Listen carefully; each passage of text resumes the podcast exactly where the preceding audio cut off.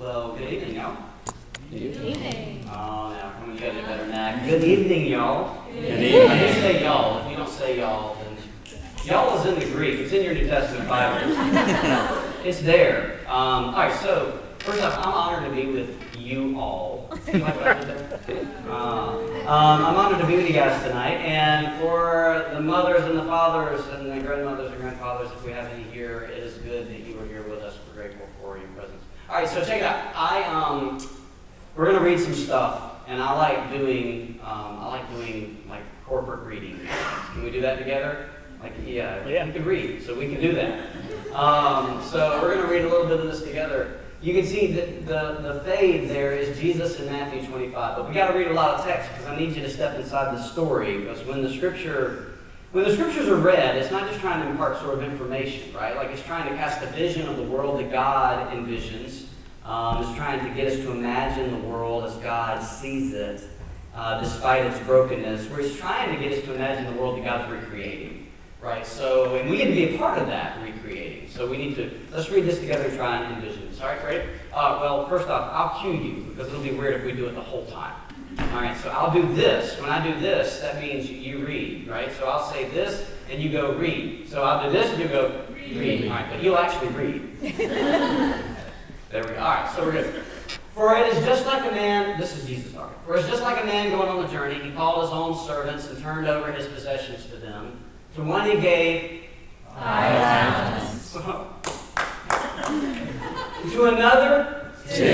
To another, 1. To each according to his own ability. Then he went on a journey. Immediately the man who had received 5 talents. He went and put them to work and earned 5 more. And in the same way, the man with 2 earned 2 more.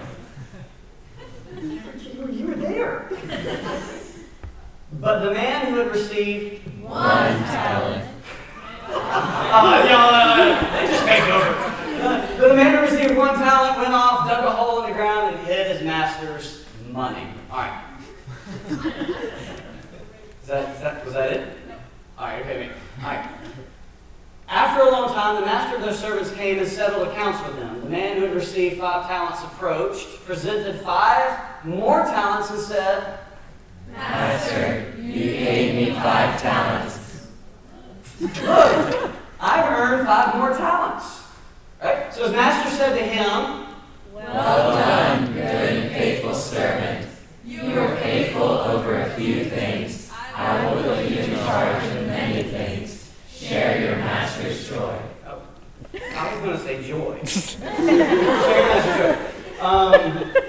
Then the man with 2 talents also approached. He said, Master, you gave me 2 talents. Look, I earned 2 more talents. Right. So his master said to him, Well done, good and faithful servant. You were faithful over a few things. I'll put you in charge of many things. Share your master's joy. Real quick, the word joy means satisfaction. It doesn't mean sort of a fleeting happiness. It's a deep sense of contentment and satisfaction. Okay, so it includes a sense of emotive response, of joy, of happiness, but it's about satisfaction. So in a sense, when the master's saying, sharing your master's joy, he's saying, sharing your master's satisfaction, which includes the goodness and the beauty of all that the master has to offer. All right, then the man who had received 1 talent also approached and said, Master, I know you. You're a difficult man. Reaping where you haven't sown and gathering where you haven't scattered seed. So I was afraid and went off and hid your talent in the ground. Look, you have what's yours.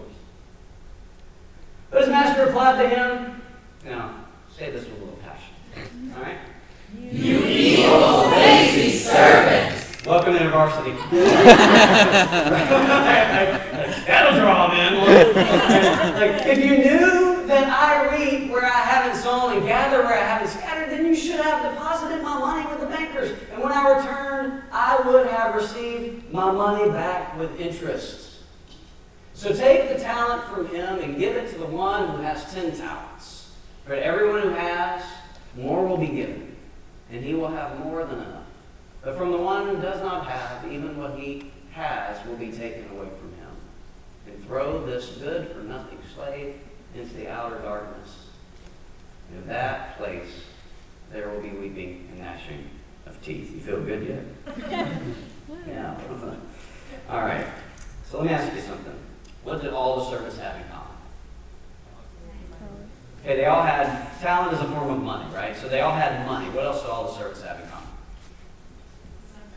They had the same master. They had the same master. They all had been entrusted with something.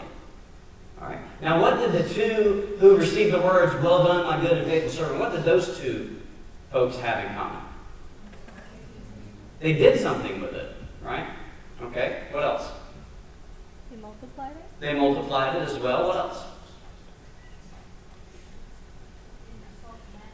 Yeah, they didn't get insulted by the master. All right, like they didn't insult the master, and they didn't get insulted by the master. Here's the thing that the two had that I want to talk about tonight because it gets us to the place of investing. See, the two that invested in, that took what was given to them and invested it, those two had something in common. This is something we call courage. They had courage. They didn't have faith. They had courage. And what I think this parable teaches, among all the many things that it offers, is it reminds us that it doesn't matter what we have. It only matters, though, what we do with what we have. And the thing I love about the story is clearly it's setting the stage that there are going to be some people who just have more, like have more ability, more gift, more capacity. Raise your hand if you tried to play sports, but you just couldn't, no matter how hard you tried. Right. Like, all you poor unathletic people. I mean, like, no. So raise your hand if you tried to play music and you just couldn't make music happen. Seriously? Yeah, I know, right? Like, why y'all bringing up my issues? But no matter how hard you tried, you just couldn't make it happen, right? Raise your hand if you tried to do engineering-type work and you try to put things together, but you just can't do it. Raise your hand. Thank you, Marty. I love you. I knew there was. Like, yeah, but raise your hand if you can put stuff together and you're just like a master of engineering things. Master. The thing is there's some of us, we know that there's some of us who have more gifts than others, and that's okay. It's not about being better. It's just the reality. Some of us are wired with different capacities. And a lot of times what we do is we think that because this person has more capacity for this than I do, that somehow that person has more to give than I have. But that's not what this story teaches. This story is very plain to me, saying at least Jesus is trying to open our imagination with a parable and say, it's not what you have, it's what you do with what you have. And that's not like mind-blowing stuff until we get caught up in this sort of these systems of anxiety that move us and compel us to start comparing with other people. Or until we see somebody outperform us. And then all of a sudden now it matters. And in its worst way, what could happen is we begin to play it safe. And so it takes courage, right? So I want to offer a definition of courage. Courage, Christian courage, particularly Christian courage. Christian courage is the willingness to say and do the right thing regardless of the cost, because God in Christ has promised to be with us and keep us. And here's how this works. I think Christ followers have to figure out the difference between what the world of the Scripture envisions as courage versus what society envisions as courage. Sometimes they're not the same thing. Sometimes they're even opposite. And we find ourselves at times lacking the courage to pursue the right things because the right things might cost us something. And the problem with courage is we don't really know how to fully grasp it until we've been able to witness it. And what I think this story offers is a witness, right? I think this story offers a witness as to what courage looks like. It doesn't look like having more than somebody else. It doesn't even look like comparing myself with somebody else. It simply looks like having the courage. It looks like just doing something with what I have, but something that is not safe. See, what the one person did was they buried it because they wanted to play it safe, because they had this view of the master that the master would do something adversely to them if they didn't play it safe. And the master in the story kind of calls that out and says, well, if you thought I was as bad as you thought, if I really was that bad, then why didn't you try? But this isn't about trying. This is about courage. And first thing I want to do is debunk the idea that it matters what you have can call you to the idea that it matters what you do with what you have.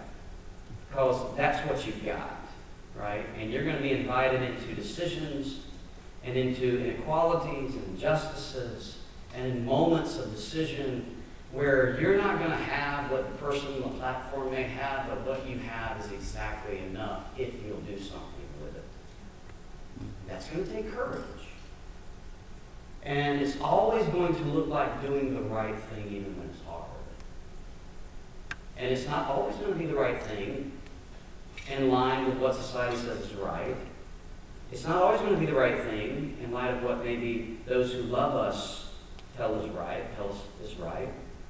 We have to envision the world that God is seeing, trying to get us to see and help us understand that right looks like Jesus. My grand thesis in ministry, pastoral work, poverty work, has always been real simple.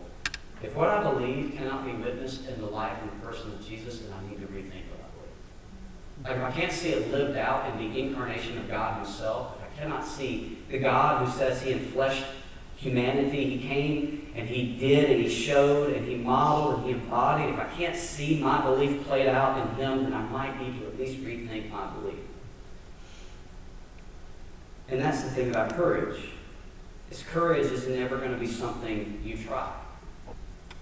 Courage is going to be something for which you train. And that's the other thing about the story. We can all try things, but this isn't about trying. Courage is always cultivated within a context of training. And not just that, courage isn't something we do individually. Courage is something we always train with communally. In other words, it takes a community to make us courageous. And it's real simple.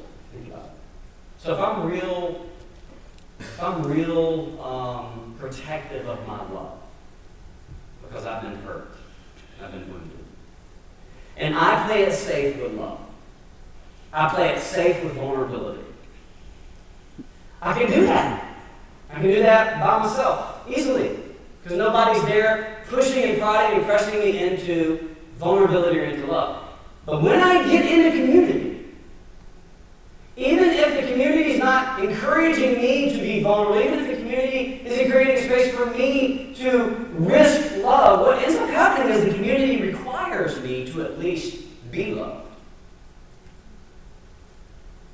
That's what community does. And that takes courage, especially when you've been wounded time and time and time and time and time again. But community is where we learn to be courageous. So the scriptures say that the fruit of the Spirit is love, joy, peace, and then there's this one called patience. And the reason why the Christian journey has to be lived in community, and the reason why community has to be the place where we learn to be courageous, is because there has to be people in our community that we can't stand. Really. Like, the thing about the Christian community is we don't get to choose who sits at the table. Right? Like, that's one of the premises of the Christian faith, that all are really, like, literally all, everybody say all. All. And all in the Greek, like, it translates literally, you ready? All. Like it means all. Like, so all are welcome to the table, right? Like, that's the premise of the gospel, that in Christ, the kingdom of God, the reign of God, the rule of God, the love of God, the presence of God is made available to all. So then you and I don't get to choose who sits at the table. But yet we figure out our lives choosing who sits at our tables, and God is saying you don't get to do that. And so when we come into community, particularly Christian community, now we're called to be courageous because we have to love and welcome, embrace, learn to love, even learn to like people we don't want to. And that takes courage. It takes community. And there's a reason that the fruit of the Spirit says, or the scripture says that the fruit of the Spirit is love, joy, peace, patience. If you don't have somebody in your life testing your patience, then the Spirit can't produce patience. It's just common sense, right? Like, if you don't have somebody in your life challenging your love, then can the Spirit really produce love? But if we do what society does, and we create our categories of separation and belonging, and we determine who's in and who's out, then we get to choose who we love. And that doesn't take courage at all. That's all plain and safe. So here's my major thesis. You can choose safety, or you can choose courage, but you can't have both. Not if you're going to follow Jesus. You can choose safety, or you can choose courage, But if I'm watching Jesus move into the places that he moved, welcoming the people he welcomed, you can't have both. Not if you're going to follow him there.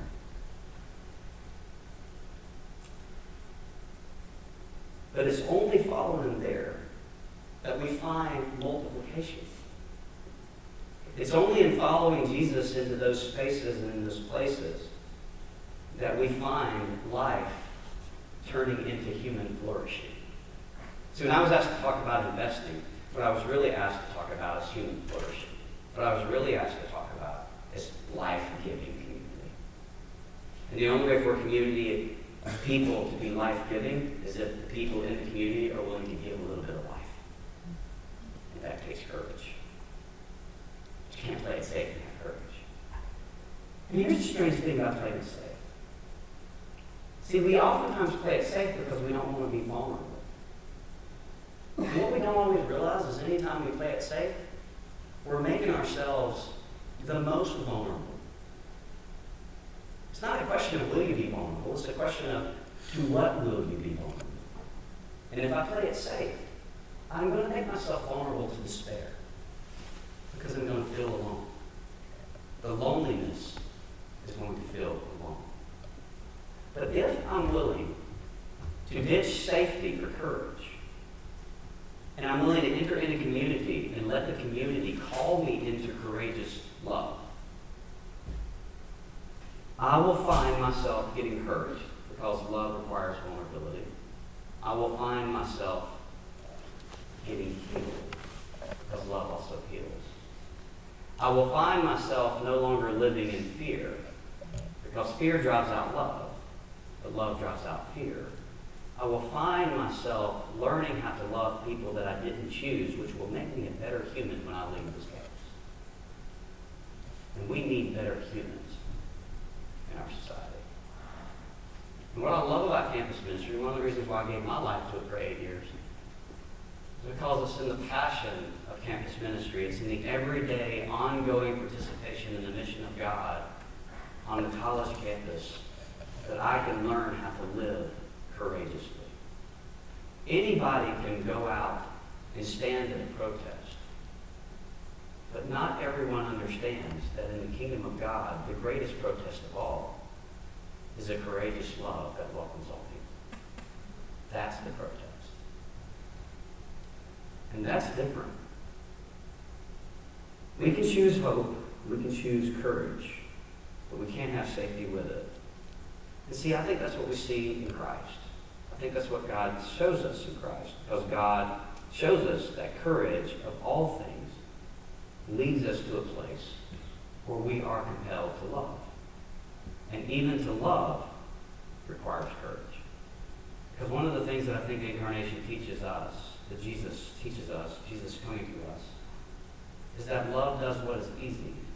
Or love doesn't do what is easy, it does what is right. And see, I think that's the other problem. Our society's always taking the easy road. And safety's easy. Is it not? It's just easy to keep that thing to myself. It's easy to not entrust my life to someone else because I have been hurt and wounded. But if I'm willing to love courageously, and do what's hard, I might find healing along the way. See, that is where life begins to flourish. There are people on this campus, and you know it because there are people in this room, who have been hurt and wounded and burned by Christianity, by Christians, by family systems, by society and systems of injustice and inequalities. But what would happen in the society of God that we oftentimes call a church, which is supposed to be an alternative governing body of people in all other world governments, because we are the kingdom of God? What would happen if we begin to embody something different?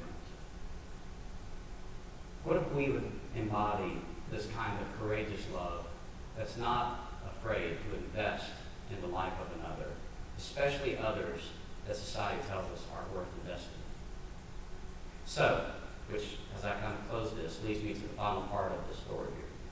See, this parable that I just offered us is immediately followed up by another story. And here's how the story goes.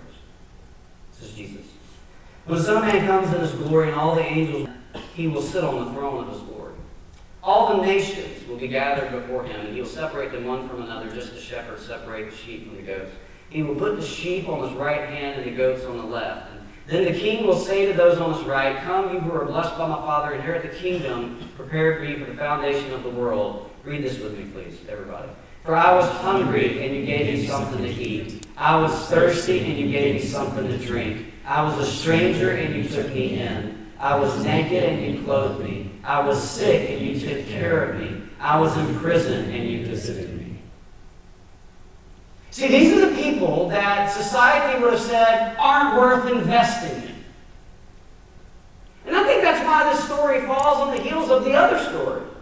It's not about money. It's not about economics. It's about what will a community of life-giving, self-giving love people give? What will they create if they learn to invest in life together? They'll create life. And they'll create life on the margins. And where's Jesus found in the Gospels every time? Yes, on the margins. The gospel was birthed on the margins. Life was birthed on the margins. People ask me all the time, "Why do you love the poor?" Yeah, I didn't get asked that question. Like, why do you? Life is found on my margin because I'm saved again and again when I go out into the margins of the society, and because they're the ones with the open hands. Not only is Jesus there, look what the text says. Let's read the rest of the text. So the righteous will answer, "Lord, when did we see you hungry and feed you, or thirsty and give you something to drink? When did we see a stranger and took you in, or without clothes and clothed you? When did we see you sick or in prison and visit you?" It's a common sense question, right? They're just asking. You kept saying to me, when did you say this to you? When did we see you do this? And Jesus said, "I assure you, whatever you did for one of the least of these brothers of mine, you did what? To me. See, in the history of the Christian tradition, in 2,000 years of church history, there was always a belief that when you welcome the least, when you welcome the people into your community, that the community around you said weren't welcome, that you always welcomed Christ. And you know what happens when you invest in life with Christ? It multiplies. Does that make sense?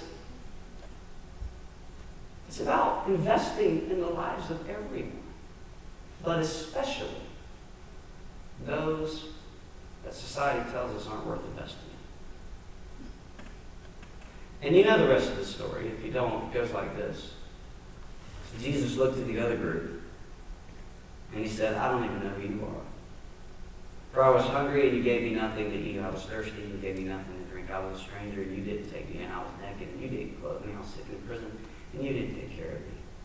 And then they too would answer, "Lord, when did we see you hungry or thirsty or a stranger or without clothes or sick or in prison and not help you?" And then he will answer them and say, "I assure you, whatever you did not do for one of these, least of these, you did not do for me either."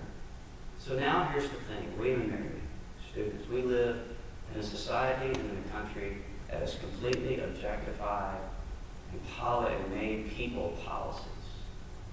We've objectified humanity by removing the humanity from ourselves and made it about debates. We have dehumanized one another inadvertently in the name of party political ideologies or other types of conversations. And the church is falling guilty of the same thing. But you have a chance to model something. You have a chance to enter into those spaces and let love be your protest. Let the grace of God make you more gracious and welcome the unwelcomable, because that is what Christ did. It's just an argument that's what he did. And when you invest in that, the Spirit does something in and through your community that has the power to change not only the campus, but our city. Our city. You can be a witness to that. But you've got to decide tonight if you're going to choose safety, because you've got exams and papers to write.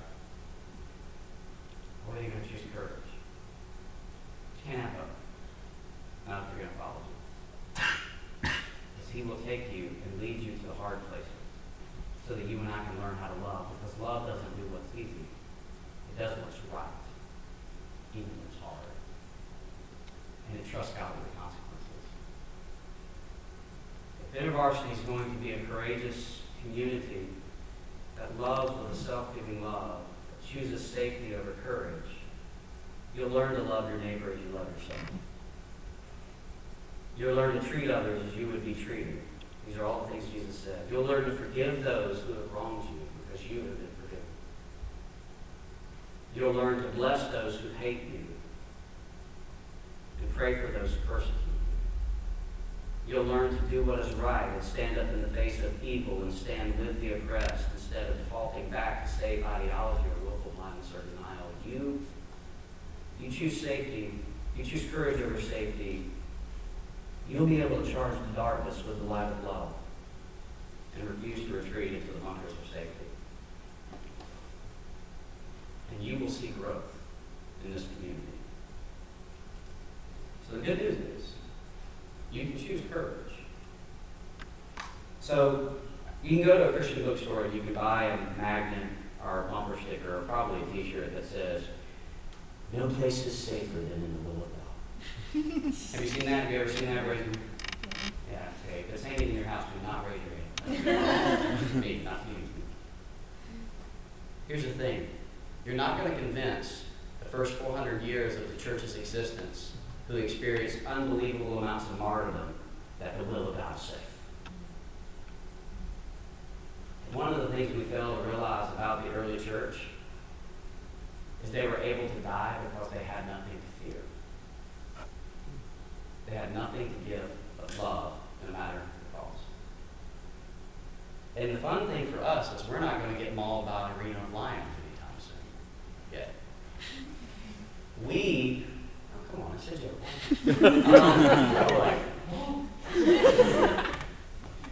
We just have to learn to love our neighbor, our classmate, the person sitting next to us. And so here's the word, the good news. The God who put skin on and called us to courage is the same one who will endow within us, through His Spirit, the courage to do it. All He needs is just willing hands and willing feet. You're not here to get a degree alone. You know that, right? And a degree's great. But when you stand before Jesus, He's not going to be like, "Dude, what was your GPA?" He's not going to do. Like, you're not going to be the chorus of your family going, "Woo, go Cubs!" Like, the school is great and all, but it's not the thing. And you're not going to be able to stand before Jesus and be like, "I had this great job and I'm retired 20 years. Here's my seashell." They're like, "Look at my seashell collection from all of my time in the beach." Like, Jesus would be like, like, that's not how He's going to be. Like, the thing He's going to look at is he's just going to say, "It's well done, my good and faithful servant," right? Like, not well studied, not well read, not well heard, not well intended, but well, what? Done. And the done that we have to do, how about that for English? The only done that you have to do is love. Like Jesus.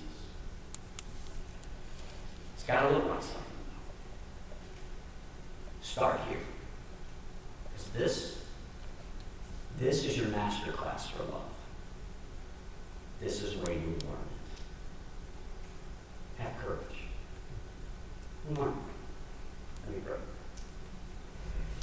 Father God, I thank You that You have called us to a life of love because You've given us love. Like, we have Your love. We don't have to fight for Your attention. We have it. We just have to learn to give You our own. You love us. You see us. You know us best. You love us most. We are who we are.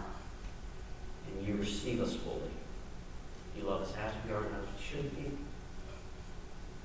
And what's great about You, Father, and what is frustrating at times, is that You don't just let us bask in it with a me-centered kind of mentality for love. You then call us to participate in that love by learning how to give what it is we receive.